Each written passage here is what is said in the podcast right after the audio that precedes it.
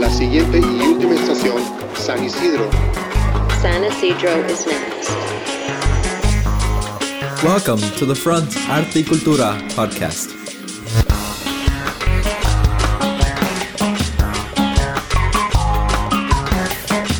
The Front is an active art gallery, arts educational space, concert, and meeting venue.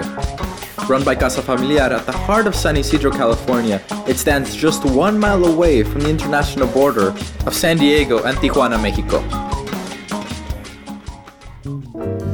In this podcast, we want to share some of the artistic and cultural activities that take place in this particular part of the world. We are going to talk about the culture, all its manifestations, and of course, the artists and the people who give this area a very vibrant artistic binational life. We are going to share music and sounds from artists working in this region, and you can also expect some soundscapes and field recordings from both sides of the border. In this first episode, we're going to share a little bit about ourselves and talk about the 2019 Año Día de la Mujer exhibition. We had a conversation with Mely Barragán, Carmela Castrejon, and Molly Gabbard, the curators and artists of the show. We will listen to original music by Shindigs, a local project from South San Diego, as well as informing you on what's to come at the front.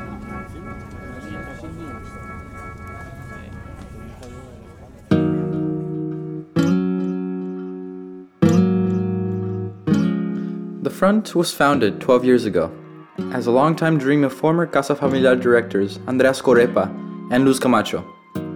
In the last decade, the Front has been an active agent in the cultural life of San Isidro, San Diego, as well as the Alta and Baja California region. The Dia de la Mujer exhibition, on this its 12th edition, is a highly appraised tradition in San Isidro and in the gallery.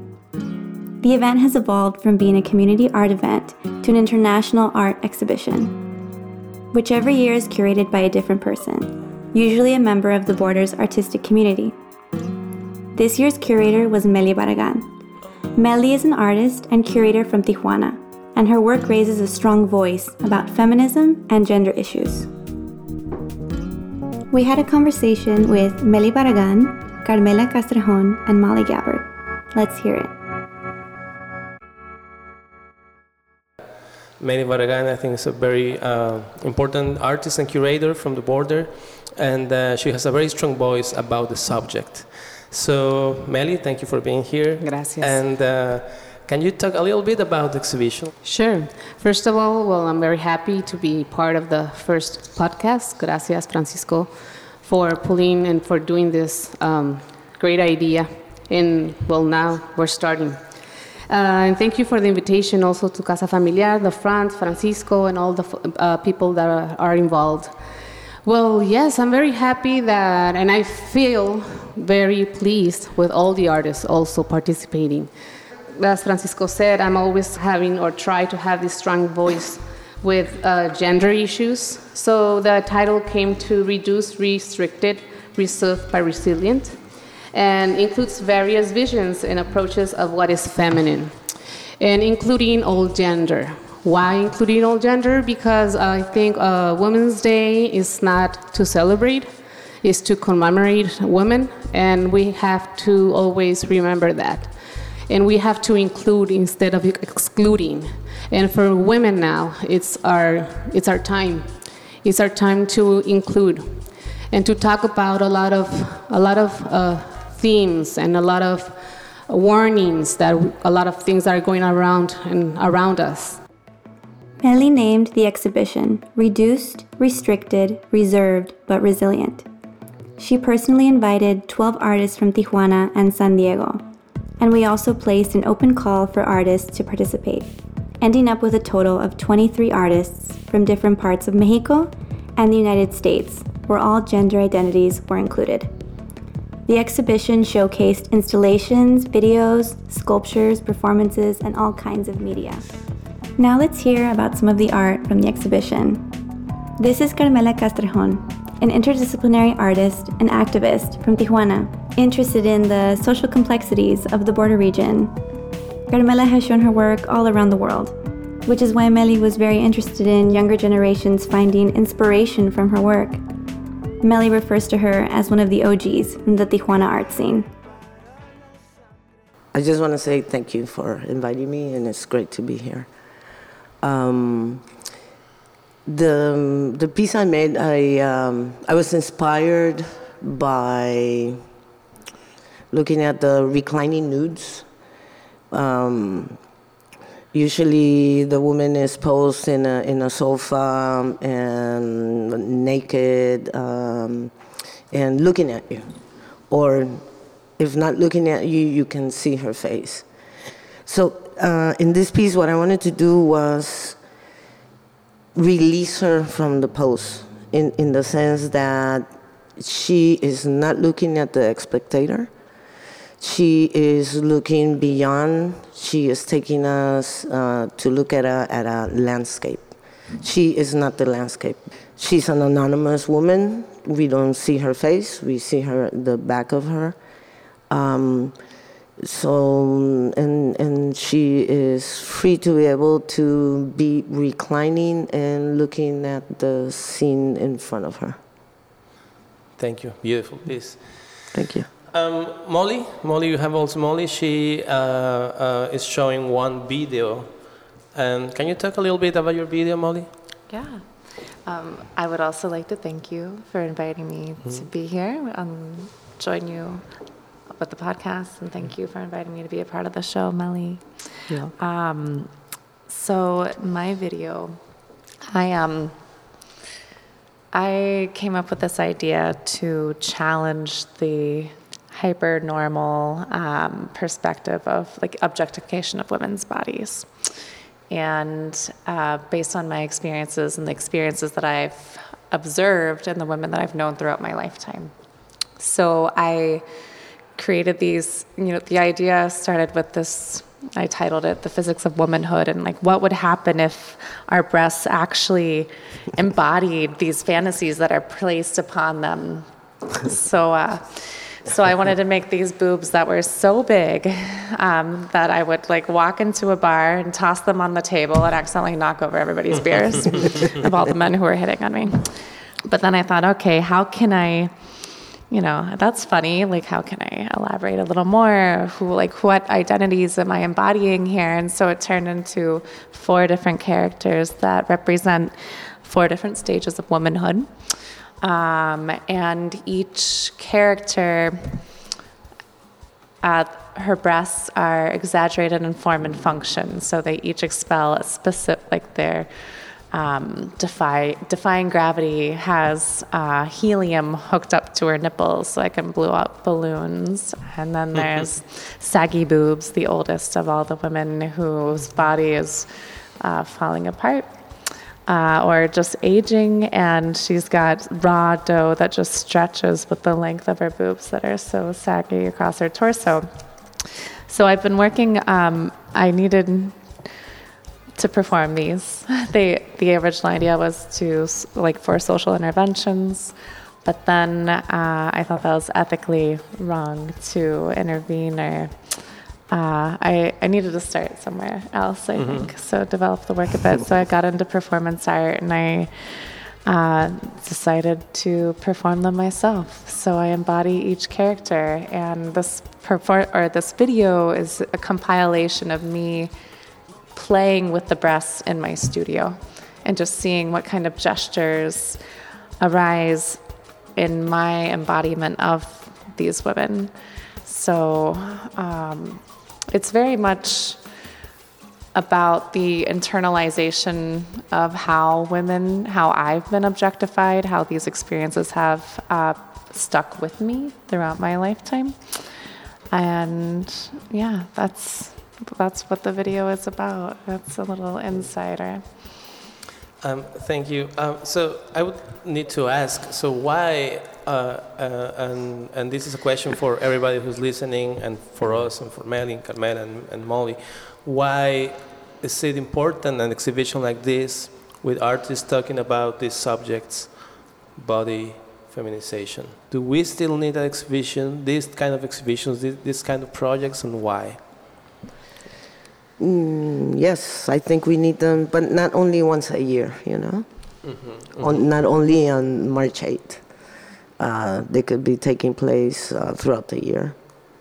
That's- One, one per season, okay? Um, why do we need them? Because we need the discussion that takes place in, in, in, in these events.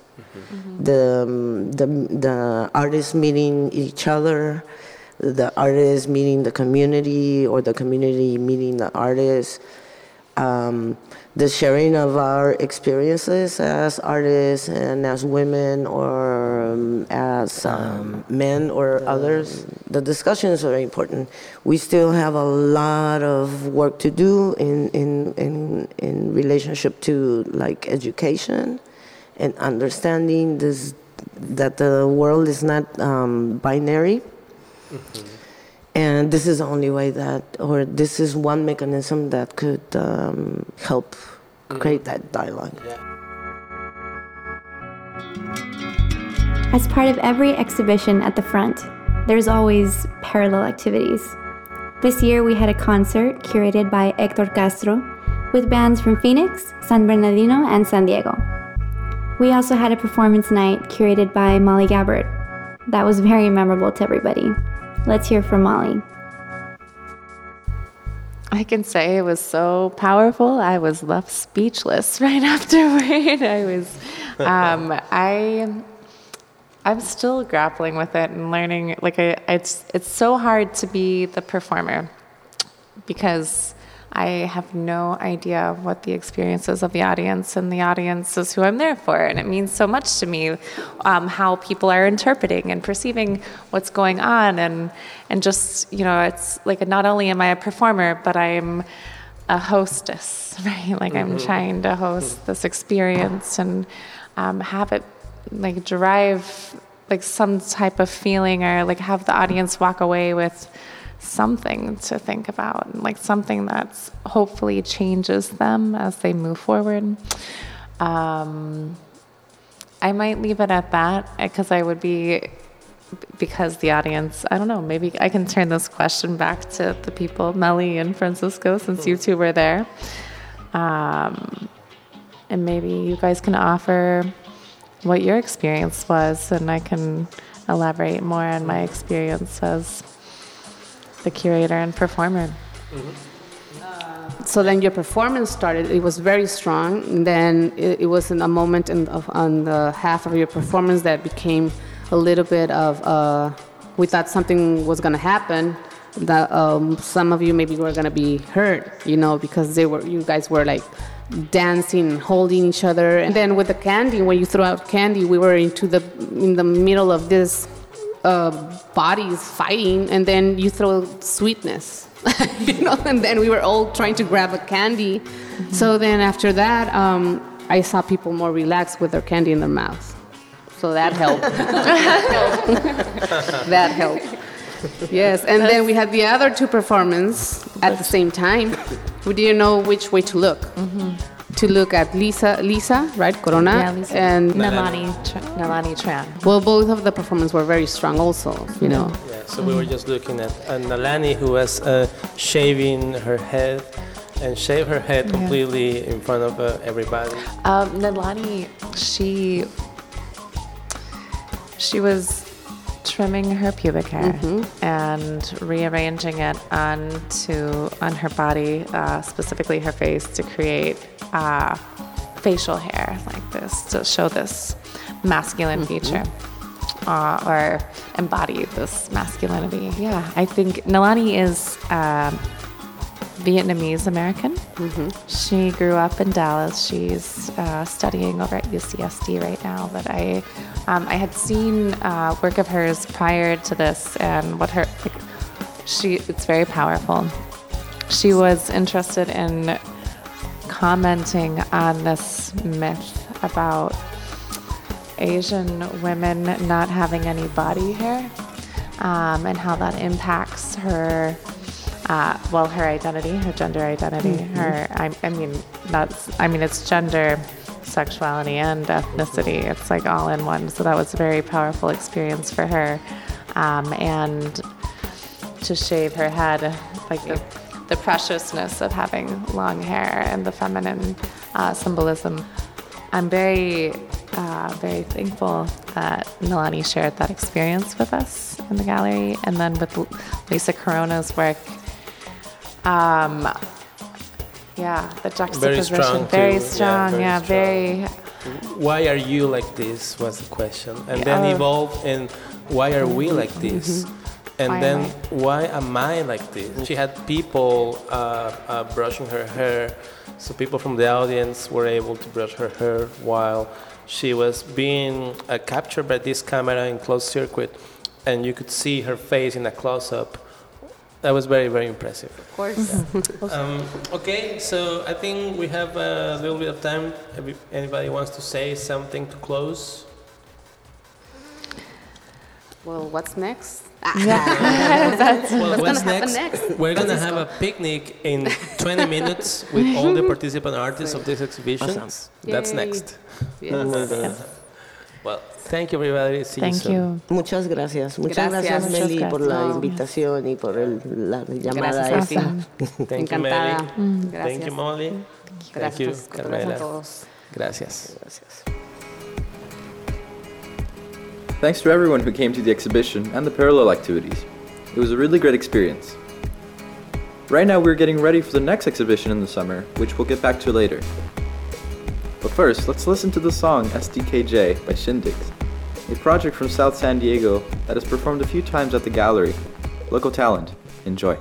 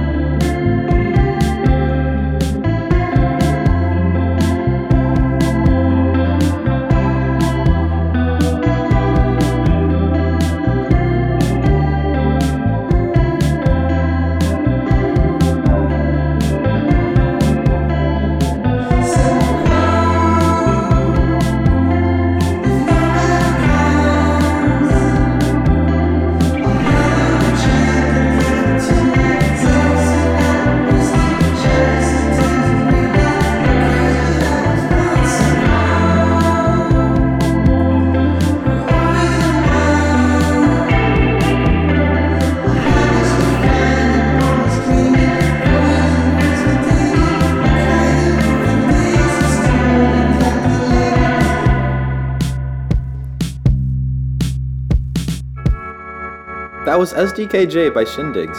You can find them online, on social media, and stream them on any music platform. So, what's next? We are having a summer exhibition called Overseas, curated by Carmela Prudencio, and at the same time, one solo exhibition by Rizel Javier. This is uh, with the goal of connecting and showing the work of uh, Philippine American artists working in the region. Opening reception July 20th at 6 p.m., free admission. On July 12th, there will be a music festival called It's My Choice, celebrating bodily autonomy and the fight against misogyny. All proceeds will be benefiting Planned Parenthood, curated by Hector Castro. And on July 22nd and 23rd, we'll be having a workshop called Autorretrato como Terapia Self Portrait as Therapy by the Tijuana artist Paola Viola.